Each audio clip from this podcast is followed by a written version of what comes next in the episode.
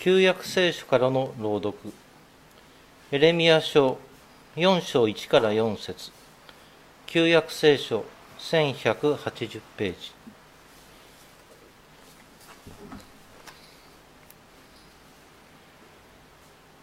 立ち返れイスラエルよと主は言われる。私のもとに立ち返れ。呪うべきものを私の前から捨て去れ。そうすれば再び迷い出ることはない。もしあなたが真実と公平と正義をもって主は生きておられると誓うなら諸国の民はあなたを通して祝福を受けあなたを誇りとする。誠に主はユダの人エルサレムの人に向かってこう言われる。あなたたちの耕作地を開拓せよ。茨の中に種をまくな。ユダの人エルサレムに住む人々よ。割礼を受けて主のものとなりあなたたちの心の放棄を取り去れ。さもなければあなたたちの悪行のゆえに私の怒りは火のように発して燃え広がり消すものはないであろう。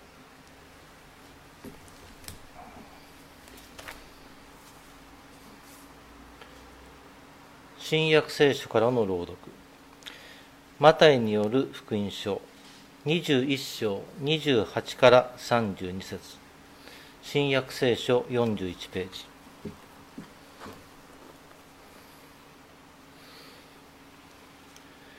ところであなたたちはどう思うか。ある人に息子が二人いたが彼は兄のところに行き「来よ今日武道園へ行って働きなさいと言った。兄は嫌です。と答えたが後で考え直して出かけた。弟のところへも行って同じことを言うと弟は「お父さん承知しました」と答えたが出かけなかった。この二人のうちどちらが父親の望み通りにしたか。彼らが兄の方です。と言うとイエスは言われた。はっきり言っておく、徴税人や娼婦たちの方が、あなたたちより先に神の国に入るだろう。なぜならヨハネが来て義の道を示したのに、あなたたちは彼を信ぜず、徴税人や娼婦たちは信じたからだ。あなたたちはそれを見ても後で考え直して彼を信じようとしなかった。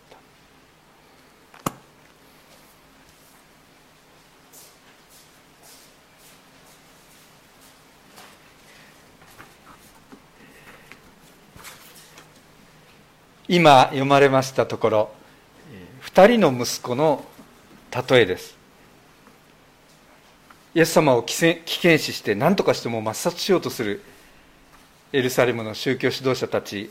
の動きがこう強まってくる中とても緊迫した中で語られた例えです。ちょっとそのこう状況どんな中で語られたかお話ししますとまずロバにまたがったイエス様がこう城の葉を手に持った民衆たちが「ホサナホサナ」と観光するの声で迎え入れる中エルサレムに入っていくんですね。でエルサレムに入っていって神殿に入ったイエス様は神殿がこの祈りの家が商売人たちによって強盗の巣にされてしまっているというのを見てですね憤りお店の台をひっくり返して怒りをあらわにされたということがありました。神殿なのに神様の家なのに神様なんか関係ない場所にされてしまっている。本当に悲しかったんですよね。でその翌朝隣村のベタニアに泊まっていてそこからまた都に行く途中に葉ばかり茂って実をつけていないイチジクの木があった。そしたらこのイチジクの木を枯らしてしまうという不思議なことをされました、まあ、これ象徴的な行為ですよね。あなた方は商売で栄えてこう葉を茂らせてるかもしれないけど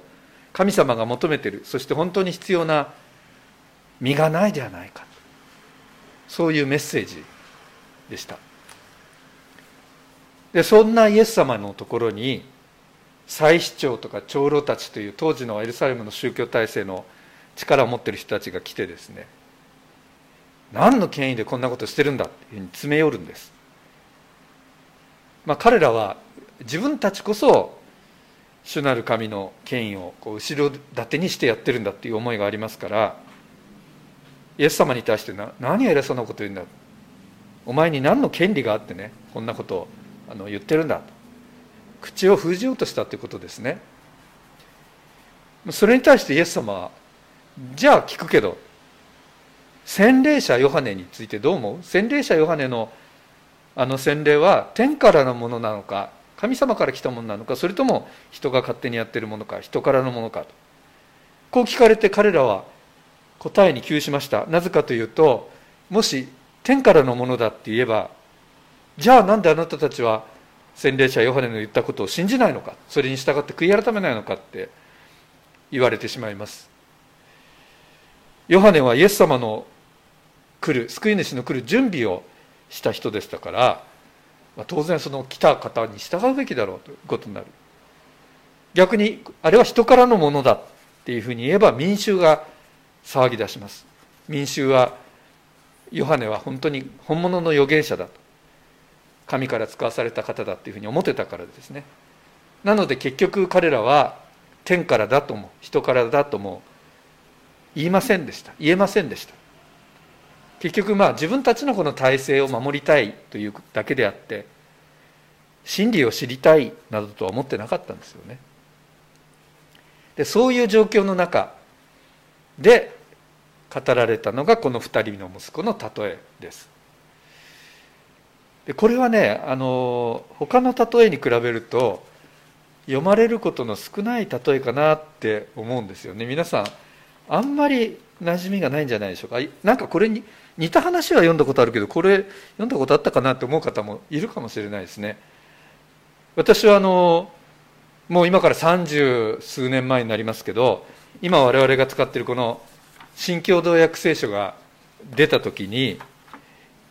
その前の口語訳聖書っていうのから切り替えてこれになったんですけどもその時あれ？と思ったんですね。この例えを読んで。あれ？ちょっとこういう話だっけかなと思ってあの口語訳を引っ張り出して見てみました。そしたらあれ？兄と弟が反対じゃん！と 思ったんですね。あの口語訳聖書ではですね武道園行って働きなさいって父に言われて兄の方はお父さん参りますって返事したんだけど行かなかったんですよ。それで次に弟の方に武道園に行きなさいって言ったら嫌ですって答えたけど後から心を変えて出かけたっていうふうになってました。で父の望み通りにしたのはどっちかって言って後のものですって答える。逆ですね。あの聖書って大元のオリオリジナルが一冊あるっていうんじゃないんですよね残念ながら。もうあの書き写した本写本っていうのがいろいろなところで発見されて、まあ、その中でも一番こう古いものですね。元に遡一番近くまで遡るものを合わせて一番元に近いである今の時点で近いと考えられるテキストを構成するっていう作業をずっとしてきてるんです。現代もあの学者たちが続けていますそんなわけで口語訳聖書が元にしたテキスト、えー、定本っていうそこの本ですね定本とそれからかなり後になって新しく出た新共同訳聖書が元にしている定本っていうのの違いで兄と弟が入れ替わったってわけなんですね。で、まあ今、今の時点ではこ、この今の我々が読んでる新旧訳聖書の方が、おそらく元々の例えに近いだろうというふうに考えられているわけなんです。聖書にあの兄弟結構出てきますでしょ？一番早いのはカインとアベル。それからエサウとヤコブとかですね。あと新約で言えば、例えで、やはり例えで、放蕩しちゃって出てっちゃった弟と、ずっと家にとどまってたお兄さん。まあ、そういう印象的な2人兄弟の話がありますね。私はあの実はですね2人兄弟の兄の方なんで聖書を読むとですねいやなんか聖書では大抵兄の方が神に逆らう悪役なんだよなって思ってました、えーまあ、法と息子の例えではね最初は弟がしょうもないやつなんだけどでも父のもとに立ち返ってきてね迎え入れられて抱擁してもらうんで逆にお兄さんは父と不仲になっちゃうっていう、まあ、そういうパターンが聖書多い気がするんですね。でそれでこの2人の息子の例えにおいてもそれに合わせるようにして写本をしていく過程で兄と弟が入れ替わった可能性が高いっていうふうに現代の聖書学者たちはあの見るわけですね。話の作りからしてもその方が自然に見えると。それに普通兄の方が祭司長とか長老とか、まあ、指導者たちですね。偉い人たちを指して弟っていう方が徴税人とか娼婦たちっていう低く見られてる人たちっていう方がまあ自然に取れるわけですよね。我々人間あのなんか聞いた話をまた誰かに伝えるっていう時に分かりにくい話を分かりやすく脚色していくっていう傾向はあるんですけども逆に分かりやすい話を分かりにくく変えながら語り伝えるっていうのはほぼないんですね。なのであのその原則からしてもおそらくイエス様の話した元の例えでは兄の方が最初は嫌ですって言ったけども後で考え直して武道園に行った。弟の方は承知しましたっていい返事をしたけど息はしなかったということなんだろうと考えられています、えー、まあ私はですね大抵分が悪い方の兄なので、まあ、聖書の中にも一つぐらいこういうのあ例えがあってもいいじゃないとか思って喜んでいますけれども、えー、でもでもまあイエス様にしてみればねどっちが兄でどっちが弟だって決めつける必要なんかないんですよね。自分はどっちだとかそういうふうにあのそれぞれ当てはめて考えるっていうようなことじゃなくて大事なのはこの2種類の応答の仕方のうちどっちが良いと思うかそれを考えるっていうことだと思います。いい返事をすることがいいのか。それとも実際に武道園に出かけるのがいいことなのか、まあ、答えは当然最初にどう返事するかが一番大切なことではなくて父が願ったように父のブドウ畑に出かけて働くことが大事なんだってことですね。最初は嫌ですって言ってしまったとしても後で考え直すことができればよい。そうイエス様はおっしゃりたいのだと思います。私この例えを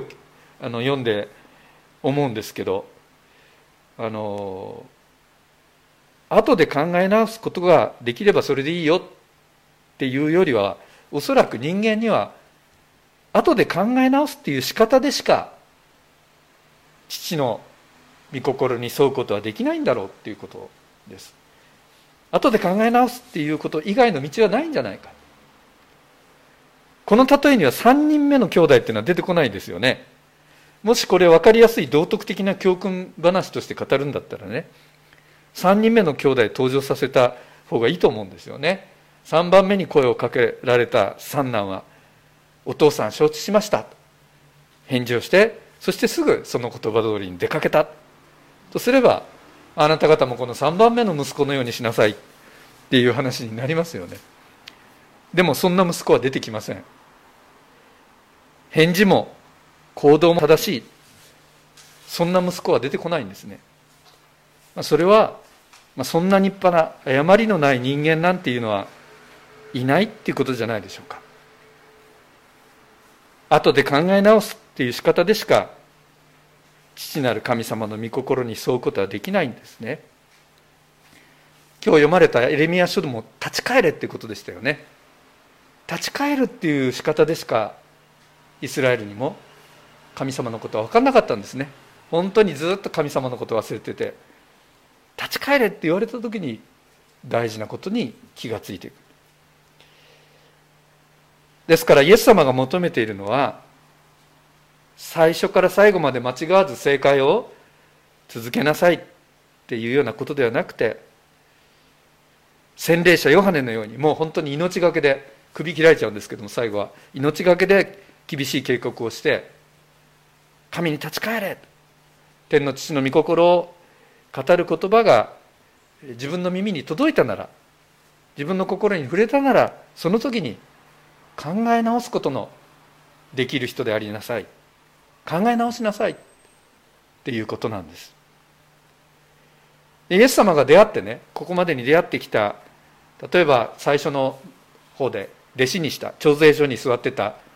レビを呼んで弟子にしましたけども徴税人のレビとかそれからイエス様を囲む食卓にやってきて一緒に食事をした娼婦たち。この人たちは社会的な信用といえばもうゼロに等しくむしろマイナスで人々に汚れてるってされるような人たちでしたけどもでもイエス様に出会った時考え直した人たちなんですよね。今までの自分の生きてきた道が絶対正しいと絶対化してそれを譲らないっていう人たちじゃなくてあ今までもうあの悪い返事しかしてこなかったような自分だけどでも神様はそれでも私をブドウ畑に招いてくれてるんだ。そういうふうにイエス様との出会いを受け取って私そこに行きますって考え直した人たちでした。イエス様は、まあ、この例えで言えばお父さん承知しましたと優等生の返事をしたけれども実際は全然あのそうそういうふうにはしてない。天のお父さんの望むこととはむしろ正反対のことをしている祭司長とか立法学者たちとか、まあ、そういう偉い人たちにも考え直すっていうことはできるんだ。考え直すっていうことを求めてるんですね。難しいことじゃないんです。自分について真剣に謙虚に正直に考えればいいんです。そして天のお父様私を素直にしてください。遅かったですけどブドウ畑に今から行かせてください。そう願えばいいんです。でも全然違うことを考えて全然違うことを願っている。イエス様があのロバにまたがってエルサレムに入場したということをさっき言いましたけどもあれの直前にですね十二弟子のうちの2人ゼベダイの息子たちって書かれているのでヤコブとヨハネ。そのお母さんがイエス様のもとにやってきてひれ伏すということがありました。なんかひれ伏して、ね、願いたい素振りをしてるからイエス様が何を望みかって聞いたらお母さん言いました。王座にあなたが王座にお付きになる時には私の2人の息子の1人を右に1人を左につかせるとどうかおっしゃってください。まあお母さんやってきてですね息子たちのために頼んだんですよね。息子高い地位につかせてやってください。大臣にしてくださいっていうふうに願いに来た。まあ本当にあからさまに人のうちに人の心の内にある願いが語られたっていうところです。イエス様はその時あのお母さんにというよりももうその後ろにいる息子たちに答えた形になってますけどもあなた方は自分が何を願っているのか分かってないって言われました。あなた方は自分が何を願っているのか分かってない。イエス様はこの世の王となって王座について政治的な軍事的な経済的な支配を打ち立てようとしていたのではありませんでした。むしろその反対そこの底にまで下って人の罪を担う。それは、十字架という最も残酷な刑を受ける。そのことが目の前にまで来ているところでしたそれによって始まる。それによってしか始まらない。神の国。神の愛による支配に向かおうとしたんですね。でも自分についてきているはずの弟子たちがそれを分かっていなかった。あなた方は自分が何を願っているのか分かってない。何を求めているのか。何を憧れているのか。何に向かっているのか。もうそこで大きな勘違いをしている。間違った方向に幸せがあると思ってる。それを偶像にしちゃってる。そしてその偶像に迷わされている。分かってない。それが人間です。でもイエス様は私たちに後で考え直すという道を用意してくださいました。後で考え直すという仕方によってしか神様のもとには行かれない私たちです。だけど悲観しなくていいんです。だって後で考え直す道をイエス様ちゃんと用意してくれてるんだから。そしてその道を通って神のブドウ畑に行くことができる。まあおいしい今で言えばシャインマスカットをですね収穫してみんなで味わうような喜び。人間が人間らしく生きるこう命の喜びがおいしいブドウのようになってる。それがこの世界のそこかしこで起こる。そこであなたは生きなさい。働きなさい。そういうふうに我々を生かしてくださるんです。今日この後に生産を祝います。しばらくコロナのために知識者だけが預かって皆さんは霊的な仕方で売産するということを続けてきましたけども今日久しぶりに、えー、自分気をつけながらですけれども、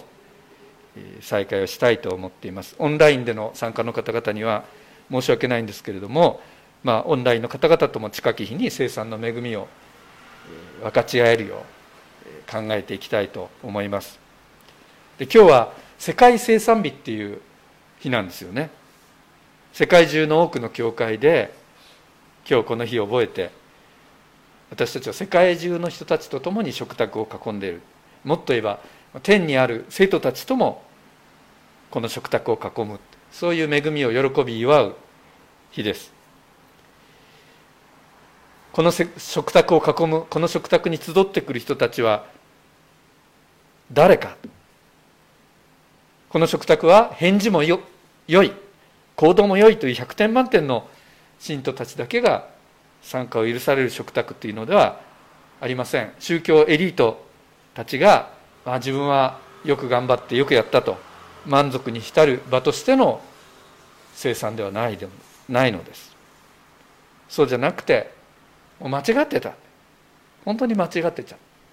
繰り返し間違ってしまって。だけど後で考え直すという道を示された者たちが後で考え直して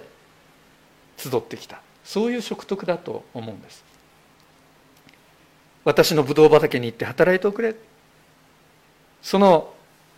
呼びかけについに気がついて心を開いて素直にされた者たちが自慢をし合うんじゃなくてああ許されてよかったね。互いに喜び合う。そういう食卓です。なりましょう。